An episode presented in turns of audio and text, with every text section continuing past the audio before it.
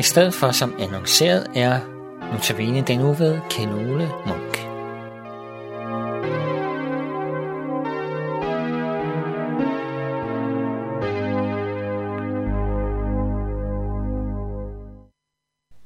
Vi skal høre en fortælling om en enke og en dommer.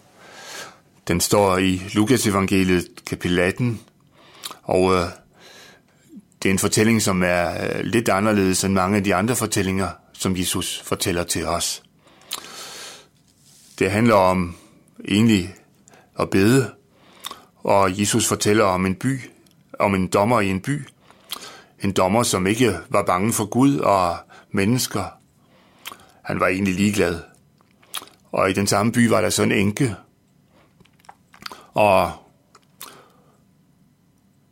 dem, der havde forpligtet over for hende, de prøvede så at snyde hende, og hun gik så til dommeren for at bede om hans hjælp. Men ja, han var ligeglad. Og han afviste hende bare og ville ikke spille krudt på hende, når hun blev ved med at komme. Og øh, på grund af hendes påtrængenhed, så ender det til sidst med, at han alligevel prøver at hjælpe hende.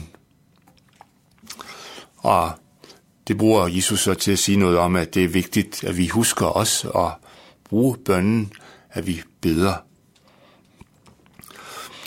Øh, det er vigtigt ikke at give op, og dog skal vi være opmærksom på det, Jesus opfordrer os til i den her fortælling, det er ikke at være stedige øh, i sådan mere generelt, men et sted må vi godt være lidt stedige, og det er i forhold til troen og i forhold til Gud at vi skal være ihærdige.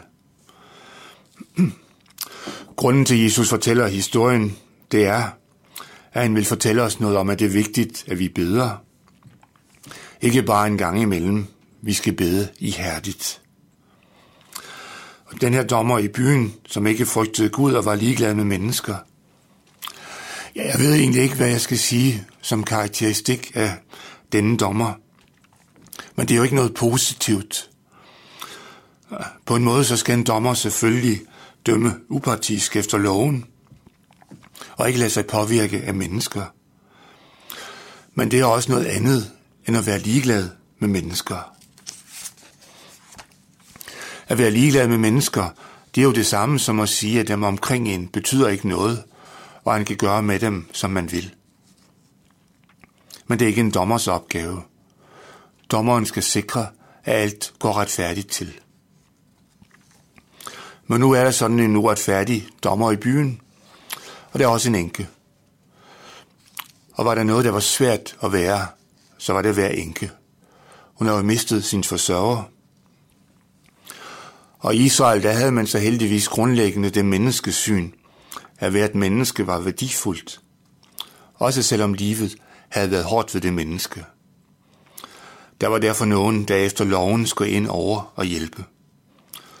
Problemet var så, hvis man prøvede at snyde sig fra forpligtelsen til at hjælpe enken. Og jeg gætter på, at det er problemet her. Enken har sikkert ikke fået den hjælp, hun skulle have. Hvad skulle hun gøre? Hun har ikke magt til fysisk at kræve sin ret. Og så står de bare der og griner og siger, du kan ikke få den hjælp, du kræver. Så har enken ingen, ingen mulighed. Jo, selvfølgelig domstolen. Men hvad så, når dommeren ikke gider tage sagen? Ja, det her fortællingen sætter ind. Enken går til dommeren det sidste chance. Hun spørger ham, om han kan hjælpe hende med at skaffe hendes ret. Men der sker ikke noget. Hun får bare en sludder for en slader, går hjem igen. Der går lidt tid. Ingenting sker. Afsted igen til dommeren – igen en snak, hjem i troen på, at nu går det måske. Men der sker ingenting. Næste gang hun kommer, så dommeren sur og siger til hende, jeg gider ikke det her, det er for besværligt. Nu må du stoppe med at komme. Men hun giver ikke op. Hun stiller der igen og igen. Jeg ved ikke, om det er historier, jeg også kender fra det virkelige liv, hvor man må løbe fra den ene til den anden – for fundet en svar.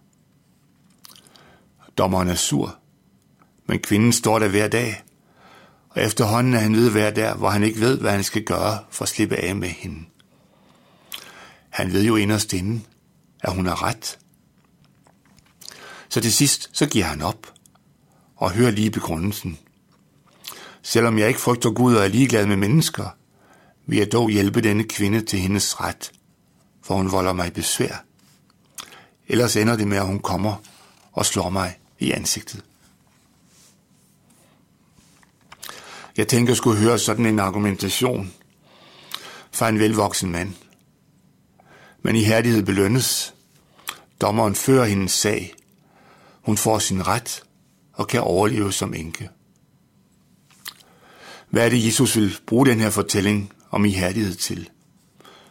Jo, han bruger den som et slags modbillede. Det har tanken om, at hvis man skal lykkes med en håbløs sag over for en idiotisk dommer, hvor meget mere skal det så ikke lykkes over for en fornuftig dommer? Her i fortællingen er det bare ikke en fornuftig dommer, men Gud det handler om. Jesus stiller spørgsmålet, når det lykkedes med den dumme dommer, hvor meget mere vil Gud så ikke skaffe de mennesker ret, der råber til ham? Så Jesus vil lære os noget om, at det er vigtigt at bruge forbindelsen til Gud. Det er jo sådan, at en tro får svært ved at leve, hvis ikke der er kontakt til den Gud, vi tror. Troen er jo ikke et politisk system, som vi kan sætte op i punkter, at sådan er det, uanset hvad du gør eller ej. Nej, troen er et forhold til en person. Den er personlig. Og jeg er også sikker på, at I alle sammen ved, at holder man ikke forbindelsen med livet med et menneske, så dør fællesskabet ud. Taler man ikke sammen, så gider man heller ikke hinanden mere. Og det er værd at tage de tanker med, når vi tænker på vores tro, tænker på meningen i livet.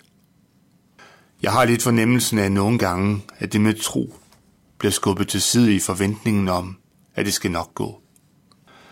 Men ifølge Jesus, så findes den tro slet ikke. Det siges tydeligt i beretningen i dag, hvis ikke vi taler med Gud, så kan troen ikke være der. I hvert fald kan den ikke leve særlig længe uden kontakt med Gud. Og ud fra fortællingen, så må vi også sige, det er ikke Gud, der bryder kontakten. Gud rækker hånd til os hele tiden og siger, du er velkommen, kom, bed til mig, kontakt mig. Og når Jesus vil have os til at bede og ikke blive trætte, så er det fordi, vi skal holde kontakten med Gud, der kan føre os frelst gennem livet i alle dets omskiftelser. Amen.